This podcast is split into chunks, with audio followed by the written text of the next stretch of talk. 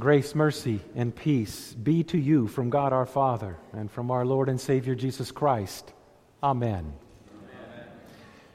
Brothers and sisters in Christ, the text for this morning's sermon is based on the gospel reading from John 6. You may be seated.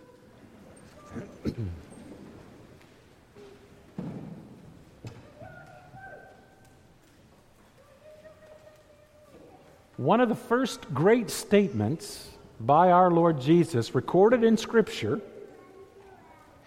is his dialogue with Satan in the wilderness during his time of temptation.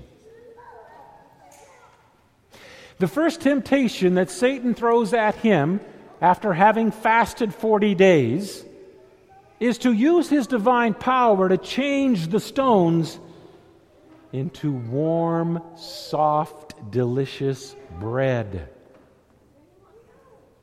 Jesus responds to Satan's temptation by quoting a passage from Deuteronomy 8 that goes like this Man shall not live by bread alone, but by every word that comes from the mouth of God.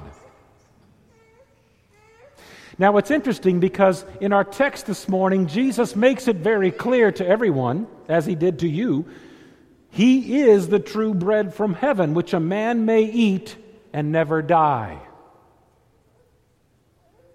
So he is laying out very clearly for us there and in this word that I am quoting to you this morning that there is a difference between bread that fills your soul and bread that fills your belly. Now, bread is not just wheat, flour, water, and yeast. Bread is anything in this world that appeals to your senses, that appeals to your feelings, your emotions, your well being, other than Jesus Christ being your true bread that fills your soul.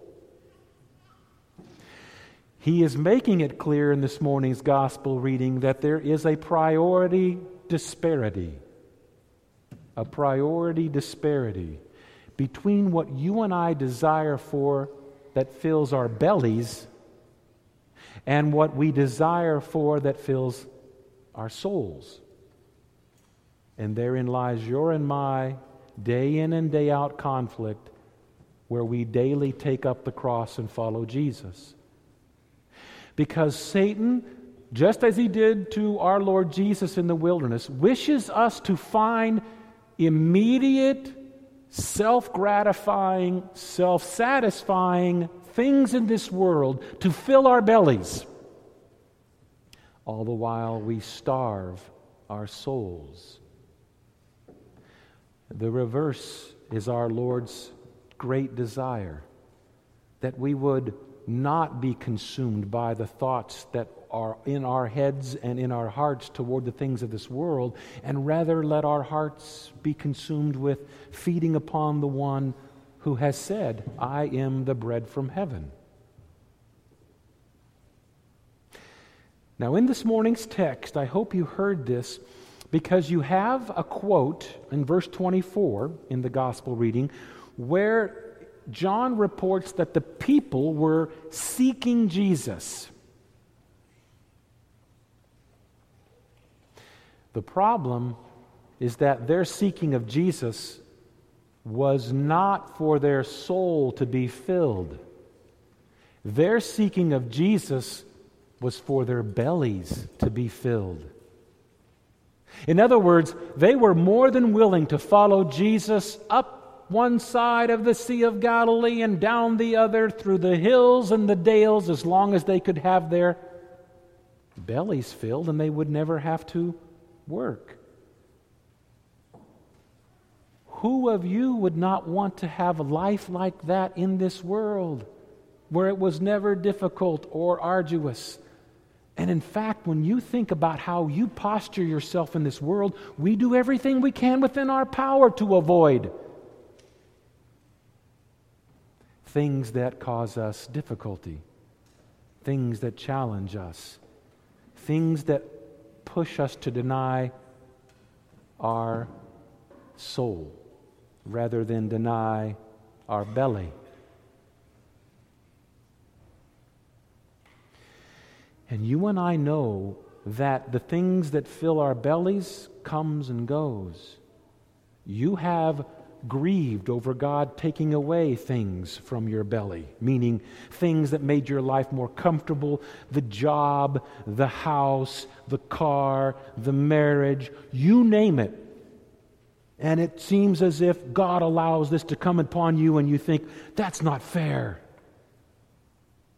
And then at other times, God gives you more than you need. And then we're not so willing to share it either because, by golly, it got taken away from us once. He might take it away again. But when He gives you food for your soul, His answer is always, Of course. His answer is always, Eat, feed upon me.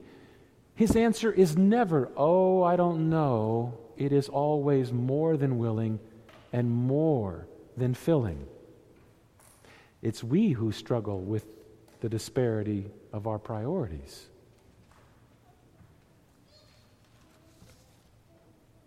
The people were seeking Jesus, that is true, but they were seeking him to fill their bellies, to be a savior for, uh, in this world and this world's struggles, not from this world from the sin that dwells within our bosom. That was not what they were seeing. Regularly and faithfully, your loving Lord invites you here to his chow hall, his DFAC, his place of service at his table where the family gathers for the Sunday family feast. And he promises to feed you the best that he has, which is the one crucified for you. And yet, somehow, Satan has determined to get us to think that the food here is bland, boring, repetitious, rote, unfulfilling. I don't think you would say that to your mother if she fed you a family dinner. And I know if you grew up in that house, your mother or your father would look at you and go, Step away from the table and don't eat then this evening. Growing up with a father that was all about making sure your belly was full, one of his favorite sayings is, If you go away from this table hungry, that's your own darn fault. I think Jesus could say the same thing to you. If you come to this table and you go away hungry, it's not his fault. The fault lies in you for not seeing the bread from heaven that feeds your soul that fills your soul, that never, ever leaves you hungry. He said, I'm the food that never perishes. I'm the bread that truly satisfies. And he punctuates that with this famous theological statement On me, God the Father has set his seal. I'm the one. I may not look as inviting as the world's bread. I may not taste always as sweet as the cinnamon rolls of this world, but I always fill you. And you know he's right? That doesn't look all that sweet on that cross, does it? That doesn't look all that cinnamony and sugary on the cross, does it? And yet that fills your soul because that paid for your soul. Hence, Satan always wanting us to see the world and how beautiful and sweet it is, and not see what was given to us to pay for us, that we may see it in the life hereafter, eternal life. Jesus loved these folks, and he loved them dearly. And like all of us, they too need to be reminded that man does not live by bread alone. Their problem was ignorance. Now, ignorance is not stupidity, correct? Ignorance is not being informed. They were informed very clearly by Jesus. He's the true bread from heaven. He brings you something that you will never hunger for or thirst for, and the Father has set his seal on him to be the one. He loved these people so much in their misguided desire for him and seeking him to get them to see what they really needed to seek Him for the forgiveness of their sins and the soul that can be cleansed by that and the guilt that be put aside by that.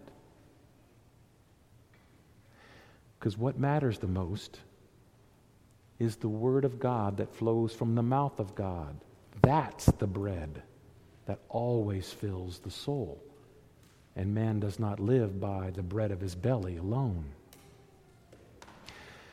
But even that was not enough in their seeking him, because then they ask him, Well, what miracle are you going to show us? What miracle? They just got through having their bellies filled with five loaves and two fishes, and the number of people that were filled with these five loaves and two fishes were thousands upon thousands of people. What sign do you want us to see that we may believe you? That's a hardened heart and a very misguided heart. God's revelation to destroy and disperse this ignorance is to say, I'm the work of God. You don't make a deal with me. It's not, if you do this for me, I'll do that for you. No, poppycock. He said, I do all things for you. I'm the work of God that fulfills all things. For the Father set his seal not on anyone else, but me. I'm the food that God has given to feed your soul that only fills it and nothing else. And I'm the one who, by my Holy Spirit, choose to do a work within you that you can't do the work of faith to receive me, who is the bread from heaven. I've shown you all the works that you need to see. And the works testify to only one me. Trust in that revelation give to you. Something's greater than here than anything Moses did in the wilderness. For the people ate that special heaven sent manna.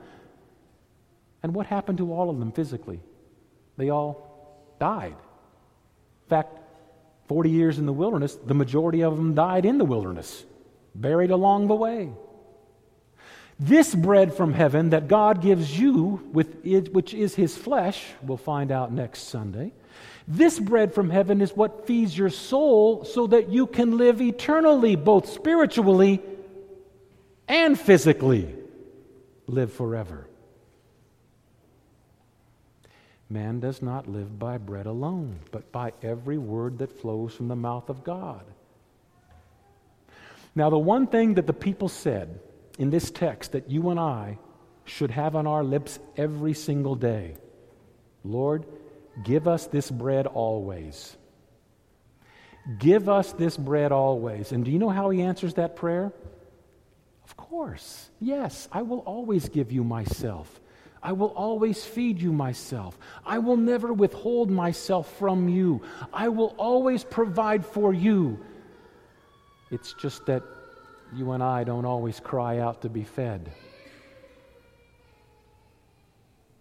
He's the food of all the saints here in this world. He will be your food as you close your eyes in faith someday. And he has said, Live your life as one who has fed upon me the bread from heaven that feeds and fills your soul. In the name of Jesus, amen.